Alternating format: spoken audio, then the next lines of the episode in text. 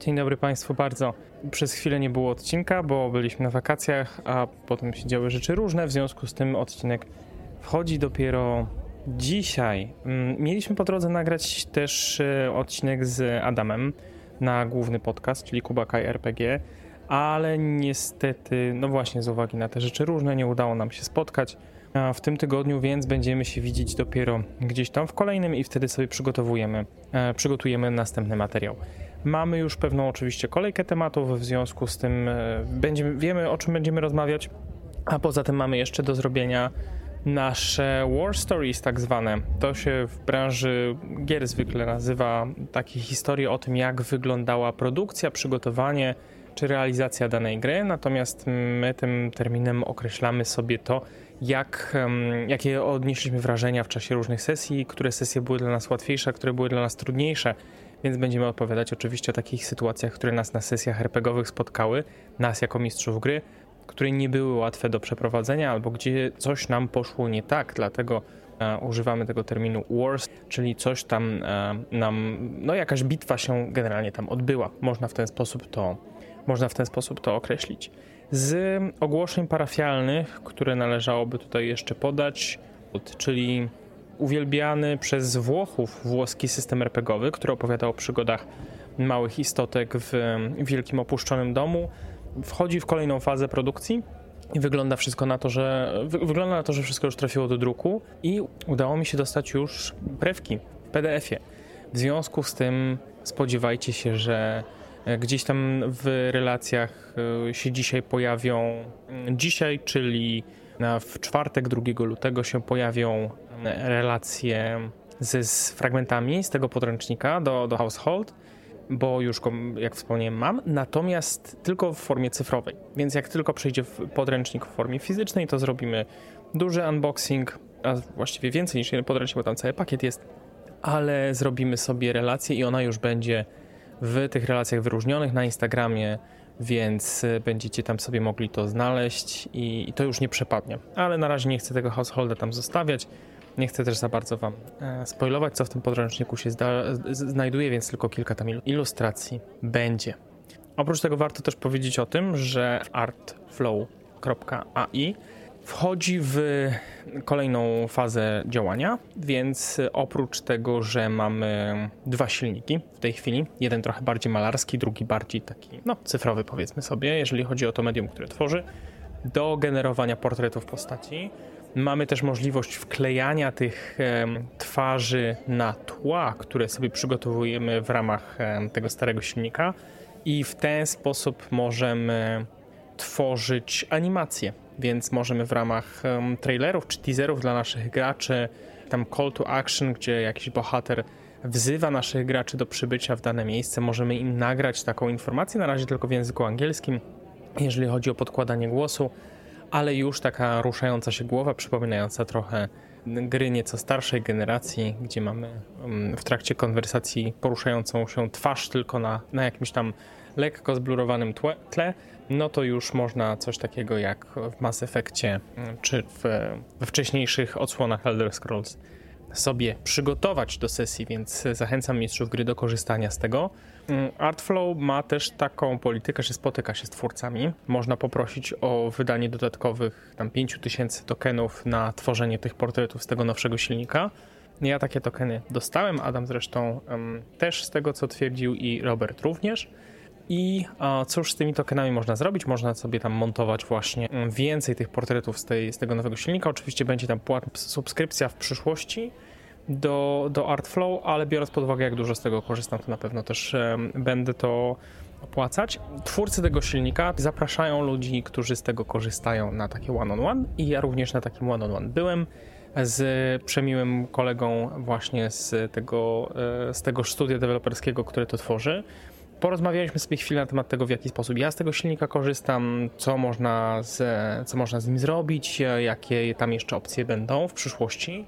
Pojawi się oczywiście opcja edytowania portretów, które już są, więc będzie można delikatnie zmieniać pewne prompty, żeby w, w mniej więcej obrębie tego samego portretu, jeżeli chcemy coś tylko delikatnie zmienić, to żeby można było takie rzeczy tam e, wprowadzić. Jestem ciekaw, czy pozwoli to na przykład na stworzenie kilku portretów danej postaci w różnych nastrojach jej, jeżeli chodzi o twarz, albo też e, na przykład jakąś przemianę, czyli na przykład nasz e, miły bohater nagle zmienia się pod wpływem jakiegoś straszliwego artefaktu w, w złe swe wcielenie, czy, ta, czy takie portrety też będzie można tworzyć. Wszystko wskazuje na to, że takie zmiany też są w przyszłości i rozmawialiśmy też na temat tego, w jaki sposób może dla graczy działać właśnie taki abonament i mm, rozmawialiśmy na temat właśnie takiego parasolowego konta, że mistrz gry ma swoje konto, na którym tworzy portrety bohaterów niezależnych, a także częściowo dla graczy, natomiast gracze mogą się pod danego mistrza gry podpiąć i tam w ograniczonym zakresie sobie portrety na przykład dla swoich postaci stworzyć, albo też wgrać swoje zdjęcia i na podstawie tych zdjęć, korzystając no, z nieco bardziej, że tak powiem, sprawdzonego silnika niż te wszystkie aplikacje, które na naszych telefonach nie do końca wiadomo, co tak naprawdę robią z naszymi plikami.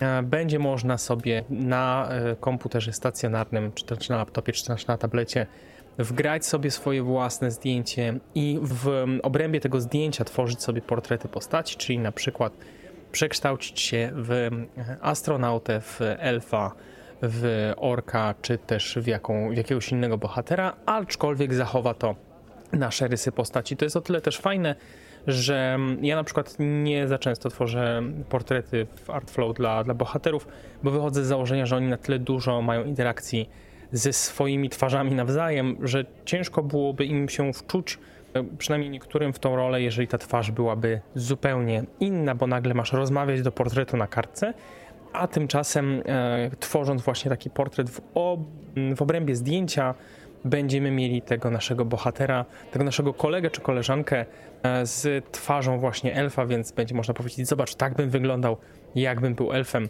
czy tak bym wyglądała, jakbym była przybyszem z kosmosu, więc e, można będzie trochę tutaj sobie z tym Artflow podziałać. Ja tak bardzo ogólnie na temat tego silnika mówię, natomiast bardzo, bardzo polecam wypróbowanie go. Założenie konta jest bezpłatne, korzystanie z tych podstawowych jego funkcji też jest bezpłatne, więc można tam sobie poszaleć. Wszystko działa w języku angielskim jak na razie. Chociaż dostałem też informację, że tam częściowo team z Polski również jest i założyciel tego projektu też jest Polakiem, więc jeżeli lubicie takie polskie smaczki, to Artflow AI również tutaj was, e, was ucieszy.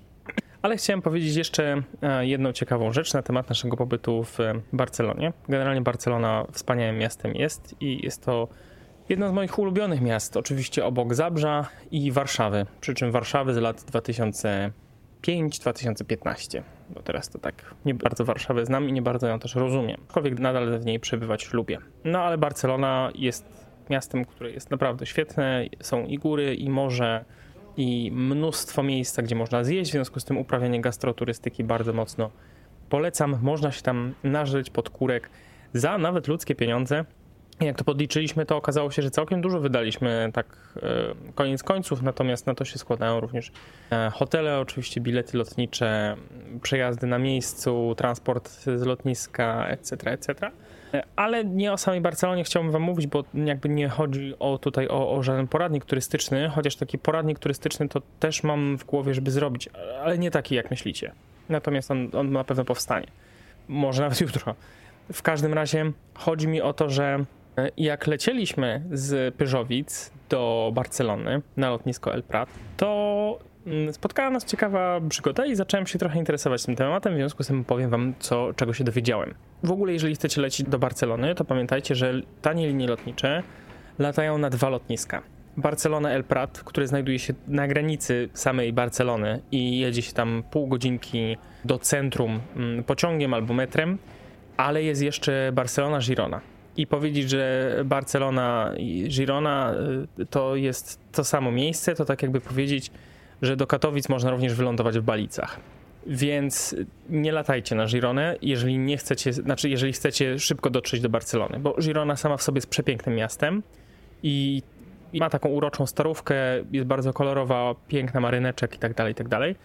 Ale dostanie się z Girony do Barcelony to jest y, no, wyczyn. Trzeba sobie już tutaj dalekobieżny pociąg um, organizować, bo to jest około 100 kilometrów E, jeżeli chodzi o wszystkie drogi transportu, które trzeba odbyć, żeby się dostać z jednego miasta do drugiego. Lokalni, ja zawsze e, mam też znajomych w Katalonii i oni mówią, że żeby nie latać do Girony, chyba że mamy kogoś w okolicy, kto po nas przyjedzie samochodem, albo wynajmujemy sobie samochód właśnie na lotnisku na cały okres naszego pobytu i sobie po prostu będziemy po tej Katalonii trochę jeździć. Ale jeżeli planujemy pobyt tylko w Barcelonie, no to lotnisko El Prat, czyli to główne. Odlatując natomiast z Pyżowic, jak nadawaliśmy bagaż, to usłyszeliśmy komunikat, że nasz lot jest e, overbookowany, więc e, poszukiwani są ochotnicy, którzy zdecydują się z lotu zrezygnować. Komunikat został opuszczony dwa razy, jak byliśmy na lotnisku, w związku z tym podejrzewam, że jacyś tam ochotnicy się znaleźli, ale zaczęliśmy dyskutować na temat tego, czym właściwie zjawisko overbookingu jest. Ja kiedyś pracowałem w liniach lotniczych, w tanich liniach lotniczych, bardzo, bardzo dawno temu. I pracując przy rezerwacjach, nie mieliśmy w ogóle świadomości tego, ile jest biletów sprzedanych na dany lot.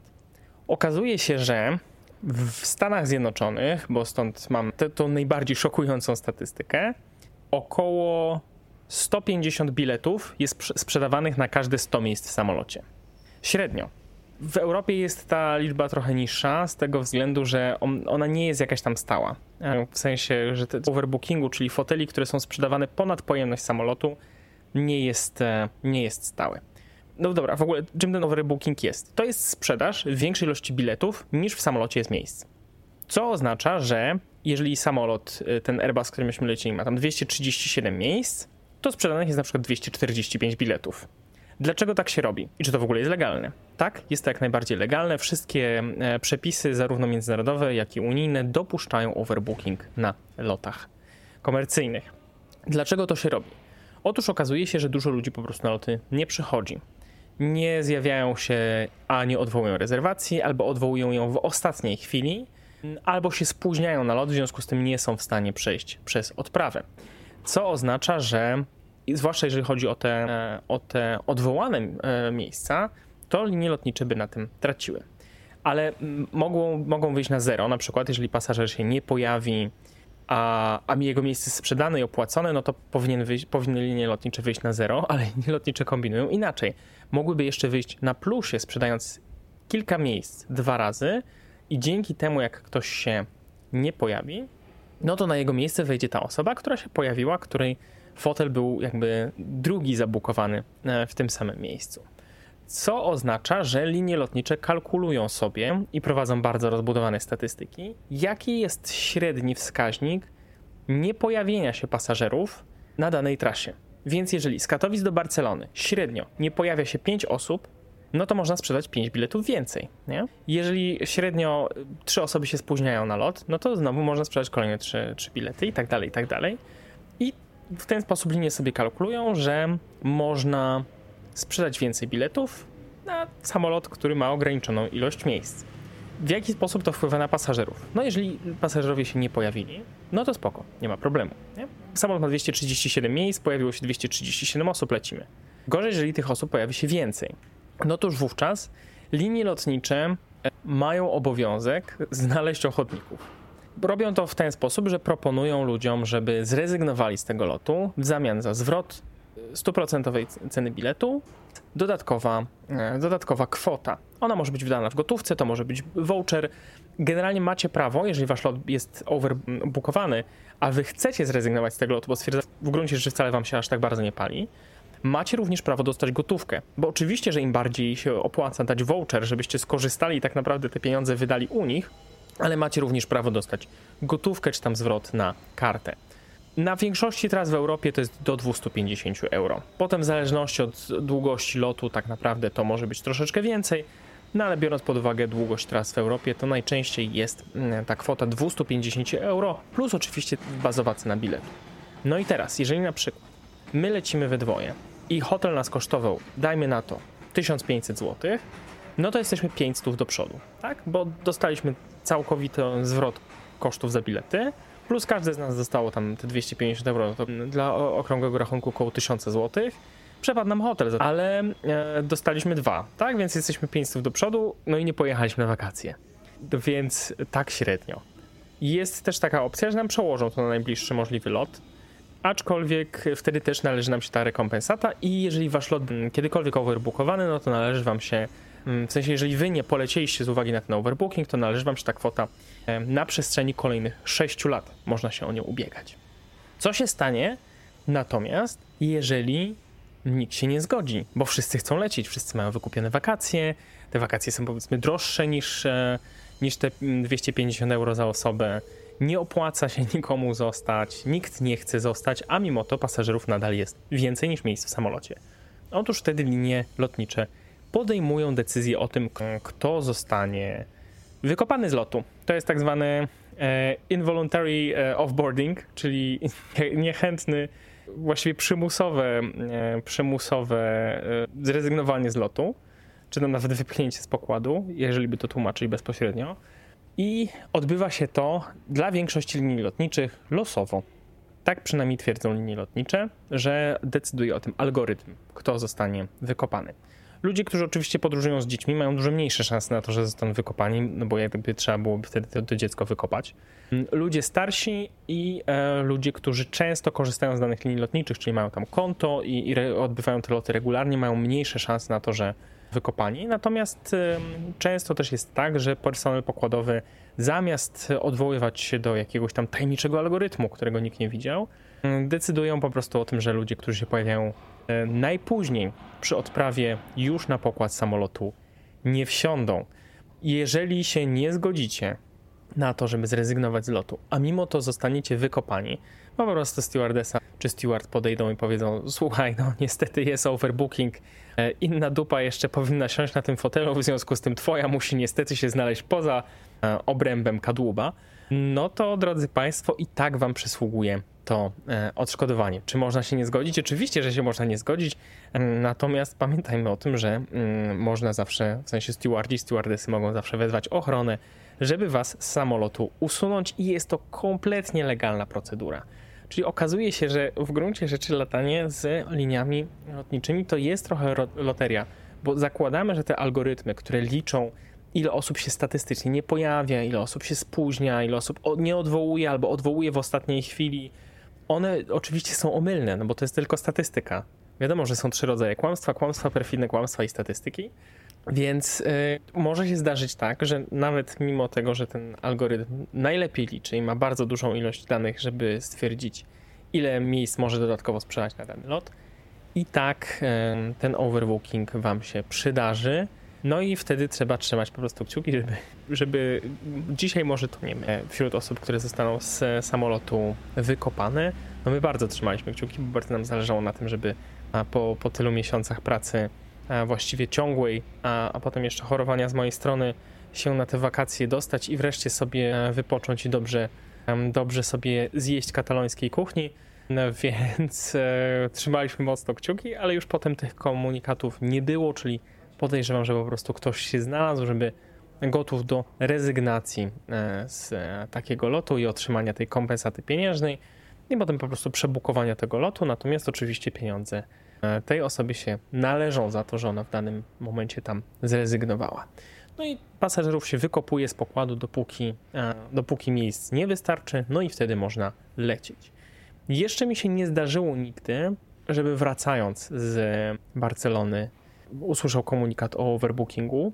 Aczkolwiek tak, zdarzają się sytuacje, w której pasażerowie dostają informację, że no mimo tego, że są gdzieś na egzotycznych wakacjach na drugim końcu świata, nie załapią się na ten swój lot. Oczywiście można tutaj dochodzić potem dalszych odszkodowań, czyli na przykład jeżeli lecieliście z Meksyku na Florydę, a potem z Florydy do Londynu, a potem mm, z Londynu do e, Warszawy, no to przepadają wam kolejne e, loty, więc tutaj też można z liniami lotniczymi walczyć o to odszkodowanie, ale pamiętajcie, że takie rzeczy się zdarzyć mogą. I oczywiście transport lotniczy jest w tej chwili najbezpieczniejszą formą transportu, jest najmniej wypadków e, w skali wszystkich innych środków transportu, licząc oczywiście z, z busami, z samochodami, nawet z rowerami.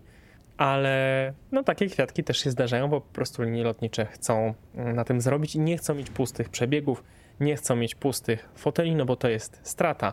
I tak naprawdę ten overbooking jest też trochę taką kwestią, którą musimy rozważyć w kontekście niskich cen biletów lotniczych w ogóle. I można mówić, o Boże, teraz te bilety straszliwie podrożały, bo teraz już e, kiedyś się leciało do, do Barcelony w, w dwie strony za, za 700, a teraz prawie 1000 zł. W zależności oczywiście od, od tego, kiedy, kiedy tam, z jakim wyprzedzeniem te bilety kupujecie. Ale prawda jest taka, że te bilety i tak są bardzo tanie. Nasi rodzice, nasi dziadkowie w latach 80., 70., no to już nie mówię, jak to wyglądało w Polsce, ale na zachodzie też latanie było raczej przywilejem osób bardziej majętnych. Korzystało się przede wszystkim z, z autokarów. Natomiast zobaczcie, teraz jeżeli chcecie się dostać na przykład do Trójmiasta ze Śląska, to taniej w gruncie rzeczy jest samolot do Gdańska e, i szybciej niż, e, niż jechać pociągiem. Przynajmniej tym Pendolino, tym najszybszym. Więc ceny biletów naprawdę bardzo spadły, samoloty są coraz nowsze i też e, czytając sobie te prospekty, które, które Wizer miał w, swoich, w swoim samolocie, widzę, że Wizer zmienił w ogóle całą flotę samolotów. Wiecie, większość samolotów się eksploatuje dziesiątki lat, po prostu da się je naprawiać i naprawiać, więc one latają, a budowa samolotu jest absurdalnie droga. Natomiast w tej chwili Wizer ma większość swoich samolotów kompletnie nowych, więc przez te e, naście lat, 20 już prawie, jak ja tam pracowałem e, ostatnio, ja już naprawdę jestem stary, to ta flota się zmieniła i jest dużo bardziej ekologiczna, dużo mniej zużywa paliwa, dużo mniej e, powoduje emisji dwutlenku CO2, więc e, ten koszt ekologiczny latania też jest coraz niższy. Więc generalnie jako cywilizacja idziemy bardzo do przodu, jeżeli chodzi o latanie. Jest tańsze i lepsze na wielu, na wielu frontach. Jest droższe, jeżeli chodzi o przewóz bagażu. To zaczyna być bardzo upierdliwe, że te bilety niby są coraz tańsze, ale tak naprawdę wszystkie dodatkowe płatne zaczynają kosztować coraz więcej. No ale ten overbooking, czyli ta kwestia w tym, że te linie muszą się zabezpieczyć jakoś przed tym, żeby mm, nie tracić, no tak naprawdę pomyślcie sobie, to są tysiące lotów rocznie, ile, ile, się, ile się traci. W Wielkiej Brytanii 24 tysiące pasażerów, z tego co wyczytałem, rocznie jest wykopywanych z lotu z uwagi na to, że, że byli overbookowani. Natomiast prawdopodobieństwo, że wszyscy pasażerowie zjawią się na czas na lot y, w, w samolocie, który ma 240 miejsc, jest mniejsze niż 1 do 10 tysięcy. Więc prawdopodobieństwo, że zostanie wykopani ze swojego samolotu, też bardzo wysokie, szczęśliwie nie jest. I tym pozytywnym akcentem kończymy na dzisiaj. E, ten przewodnik turystyczny ja sobie gdzieś tam też przygotuję, a mam nadzieję, że w przyszłym tygodniu już będziemy mieli szczęście posłuchać nowego odcinka z Adamem. No dobra, to dziękuję bardzo, e, z Bogiem i cześć.